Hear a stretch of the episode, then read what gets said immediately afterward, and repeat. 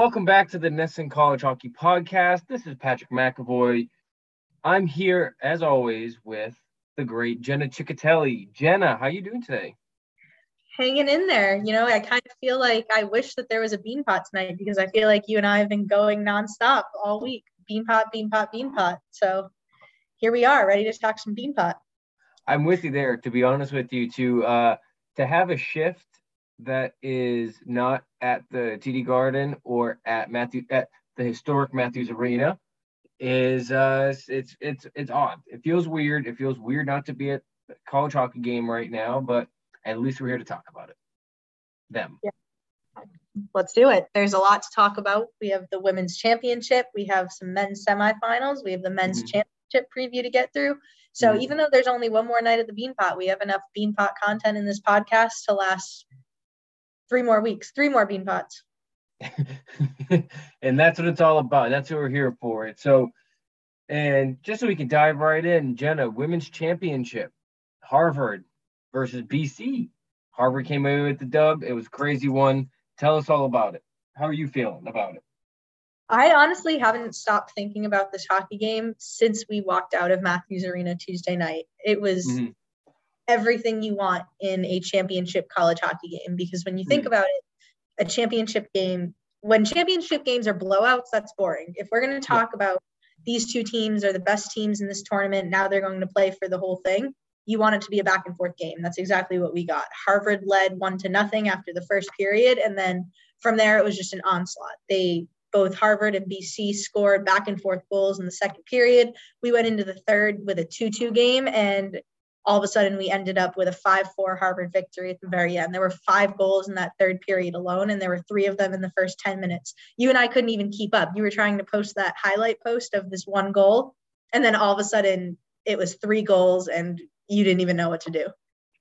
That was that was one of the craziest parts because here's the thing so about this game five to four as Jenna mentioned, back and forth. That was crazy. It really was. It was a great hockey game, and to be there for it, well, it was pretty sweet. But so as we're sitting there, and we're trying to provide the coverage for all of our listeners and readers to have.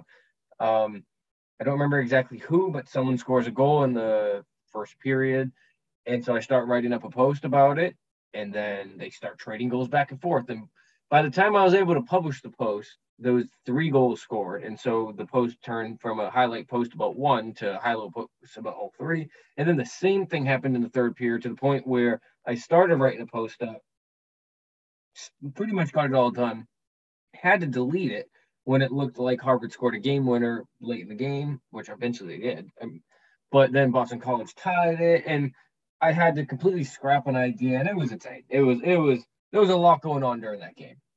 There really was. Finally, at the end, Becca Gilmore was the hero. I don't know if she was the hero not only for Harvard, but probably also for us because we were very close to just having to scrap everything that we were doing. So, mm-hmm. Becca Gilmore, we thank you, our hero mm-hmm. here at NESN, as well as Harvard's hero in the Beanpot. Um, in addition to having to scrap all of that Beanpot goalpost things that you were doing, you and I also had to vote for Beanpot MVP, and we were mm-hmm. back forth, we had Anne Bloomer, we had Kristen Della Rovere, and then we settled on Becca Gilmore. Mm-hmm. Full disclosure, that's who we voted for Beanpot MVP. Who won Beanpot MVP? She finished with that one goal, the championship winner, and 4 mm-hmm. assists through the two games. I mean, it's hard to argue with that. That's production. That's that was it, it was awesome. She was awesome. The top line was great. Um, as you just mentioned, we voted for the MVP. We also voted for the Bertagna Award for the best goaltender, and even in a loss, uh, Boston College's goalie Abigail Levy. Uh, we had we voted for her. She was even in a there loss. There was no was, way, no way that there was any other goalie in that no. tournament that surpassed what we saw from her. She made mm-hmm. 99 saves across those two tournament games, and they weren't mm-hmm. 99 saves just from any old team. They beat Northeastern, which was ranked number three when they played them in the semifinals, and then Harvard was ranked number five on Tuesday heading into the championship. Mm-hmm. So she was making these stops, and they were insane stops. Um, she was getting battered at one point in that game on Tuesday night. Um, so 99 saves against two of the top teams in college hockey, it would be hard to put anybody else, even though we saw a lot of impressive goaltending over the last two weeks in that tournament. That's true. Um, that's 100% true. And the other thing I kind of want to touch upon on this game as well, I mean, there's a million things to talk about this game, but so the game itself was great. The consolation game was great. Northeastern won, and they looked awesome in the process. Um, they got a hat trick from Mar- Maureen Murphy. Shout out to her. Um, but also the tournament in general. And I wrote about this the other day, so I'd be surprised if you haven't read it already. But uh, the tournament itself in general was it was a great success. It was awesome. It was a great environment. All four of the schools, all four of the teams, they came ready to play. All four of the hockey games were intense and close, but also at Matthews Arena, the crowd was kind of the crowd was in it no matter what, and there was a lot of people there. There was, I believe, for the uh, the nightcap in the semis, when Northeastern lost to BC. It was over 1,500. And I think that number was met probably during the final as well. And I mean, there was there was a crazy environment. It was super loud. And also, it's not even that there was just parents or uh, students at the event. There was a lot of younger kids there. There was a lot of I forget the exact name, but the Vipers. I forget the where they're from. But Vipers. Vipers. They were sitting right behind the uh, Boston College bench. They were yeah. over that. North Shore Vipers, a, a youth team. They were behind the Boston College bench. All, no matter what, even when BCU was winning, when they were losing, showing so much love, talking to the players, calling them their best friend. And then even after the uh, after BC lost, Boston College's coach was asked about the Vipers kind of being there. And she said uh, that they have no relationship. They don't know them, but the kids just clearly loved Boston College. And um, probably and had a great time doing it. And there was just, there was there was a lot of that. There was a lot of kids there. There was a lot of fellow students. There was a lot of parents. But I mean, I think it was just a good good show all around. Yeah, and when we spoke to um, we spoke to the Harvard coach as well as Becca Gilmore, Kristen Della Rovere after Harvard won the championship. They were kind of asked a similar thing just about the crowd, you know, seeing those young teens there. And Becca Gilmore said something that really stuck with me. She talked about how she was in that position once growing up playing hockey going with your team to these tournaments. And it's just that's what the beanpot's all about i think when it comes down to it especially in women's hockey where you can put such top level competitive women's hockey teams on the ice every single year. That's really mm-hmm. special something that you don't see a lot really anywhere but especially in women's hockey. So that really struck me with and the north shore vipers were awesome. And there were a couple mm-hmm. of other teams i noticed scattered in the stands too there's great support from the students from all the schools. So, but across both two weeks as well. So, I think it was just it was great, great hot stuff on the ice, great stuff off the ice as well. Absolutely. Whoever put whoever put the whole tournament together, shout out to them. They did a great job. It was a great show. And now, in regards to the women's beanpot, we're on to 2023. Um, but as Jenna and I both mentioned, we still have we still have another week of hockey. We still have we still have another week. The men's beanpot is still going on, and the semifinals took place on Monday. And uh, game one of the day, Boston University took down Harvard four to three. My transition wasn't as good as Jenna's, and I apologize about that. But as I mentioned, BU beat Harvard. It was a great game. Uh, it was a back and forth game, as every game of both beanpots have been so far. BU scored early. Harvard tied it up.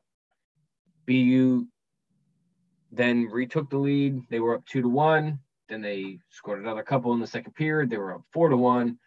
It looked like game was over, but then Harvard put two in at the end of the second period, make it four three. But then that score stood the rest of the way um, for Boston University to advance to the final. It was a great game. It was a back and forth game, as I mentioned. BU is they looked really good. Um, they're looking for their first tournament win since 2015, and it was a really good showing all around. What did you think about the game, Jenna? It was great. I was holding my breath during that third period when it was four to 3 mm-hmm. um, yes, you know, Harvard still had the fight in them, and I think that really stood out. But in the end, they just couldn't get past Boston University, which I think I predicted when we did our mm. podcast last week. I have not listened back. I almost don't want to in case I'm wrong. But um, one thing that stood out to me too Boston University, like every other team in this tournament, actually lost players to the Olympics, and they lost mm. a pretty important one. They lost their goalie, Drew Commesso. Uh, you had Vinny Duplay stepping in between the pipes for him, and he got the job done It was uh, he was great. Uh, he was great. And after the game, Boston University's coach as well as their captain Logan Cockerill, they couldn't say enough about this kid. He came in, he filled in for Drew Commesso, who, as Jenna's mentioned, he's away at the Olympics. And uh, as of recording on Thursday, February 10th, he played. They opened up Olympic play this morning, or technically last night for in Beijing, I believe. But they faced China. They won eight to nothing. Drew Commesso got uh, a shutout in that, so shout out to him. Um, but Vinny Duplay was he was great. Logan Cockerill called him a gamer. You know, I can't. I imagine that it's difficult for all these people, all these teams, losing all these people to the Olympics, but filled in seamlessly, and it was great. It was great. Now BU looks for their 31st Beanpot win, and uh, they've had some bad luck lately in the Beanpot, and maybe they'll get it. Who knows? Because there was they have a really tough opponent. Uh, Jenna, what do you think? So BU's going up against Northeastern, who beat Boston College three to one in the second semifinal. And for me, and I think for a lot of people who are watching that game, backup goalie, because again, Northeastern, like every other team. They had players at the Olympics. Their goaltender, like we talked about last week, Devon Levi's over in Beijing competing for Team Canada. So they had to look for their backup goalie as well. So they had TJ Semptimphelter between the pipes, and he's made a couple of appearances over the course of the season, but you know, I feel like there was some hesitation just in terms of what are we going to get here. Um, and he just blew it out of the water. He made 41 saves. He made 17 of those in the third period. And that's what really stood out to me because the third period, BC scored their first goal. It was a 2 1 game. BC scored in the third period. They had that momentum. And then they got a power play late in the third period. And you and I were sitting there and we were kind of holding our breath, like, oh God, you know, we're going to be a 2 2 game late in the third period. But TJ Semptimphelter was a wall. He stopped four shots as BC was on that power play. And that third period just kind of capped everything for Northeastern. Northeastern's three goals were scored by three different players. The assists on each goal, I don't think one player had one assist too. So they just had, you know, ton of contribution from all across their lineup, whether it was offensively, defensively, between the pipes. I just Northeastern surprised me a little bit in this game, and I'm really, really looking forward to this Boston University Northeastern Championship. I am too, and uh, to be honest with you, during that during that game with the Huskies and the Eagles, I was very happy that I was not the one writing the um the game report to kind of go up right when or the game wrap to go up right when the game ended because as we were sitting there and it was two to one it really looked like Boston College was going to tie the game up and even win it. And so I was glad to not have to write that game that game wrap because it really seemed like it was going to change last second, and I really thought the Eagles had it. And um, I'm glad I didn't have to write that. But um, for recognizing my play. It was it really was something going back and forth on that wrap in the third period there. It was difficult. That's a difficult thing to do. And so I was sitting there and I was like kind of sitting pretty and I was like, just kind of enjoying it um, while not having to worry about completely retooling the story. Um, but you really got off easy because I had the women's championship wrap too, where it was Harvard yeah. and BC five five to four back and forth. So yeah, you got I off really, easy. And here's the thing: I wouldn't change that. I'm I am happy with that being the case, I'm very content with that. It was I was able to I, enjoyed the action. Um, shout out to the Eagles, even in a loss, they impressed. Um, they haven't won a game in a, in a little bit, at least as of recording, and so to play Northeastern, who is number 15 in the country, as tight as they did, it just kind of goes to show what the Beanpot's all about. And no matter what, no matter what anybody's ranked or whatever their record is when they go in, these four teams when they come in, they're ready to compete. And um, it was a great, it was a great game. And I think we're going to have an even better game when Northeastern takes on BU, number 15 versus number 20. If recent history tells us anything, we are in for a long night at TD Garden. Uh, Northeastern, BU, they've played each other twice this season already. Northeastern won one to nothing in overtime the first time they played in November on November mm-hmm. 19th. And then they also played the very next day. It was a home and home. That also ended in a 2 2 tie in overtime. And it's not even just this regular season. this championship game is going to be a repeat of the 2020 final when Northeastern won their third Beanpot in a row. Um, that also went to overtime, double overtime, uh, and Northeastern won five to four, double overtime. Mm-hmm. In 2018, that's what kicked off Northeastern's three-peat. Northeastern won five to two. They beat BU. So we're in for something really exciting and possibly a very long night if history tells us anything.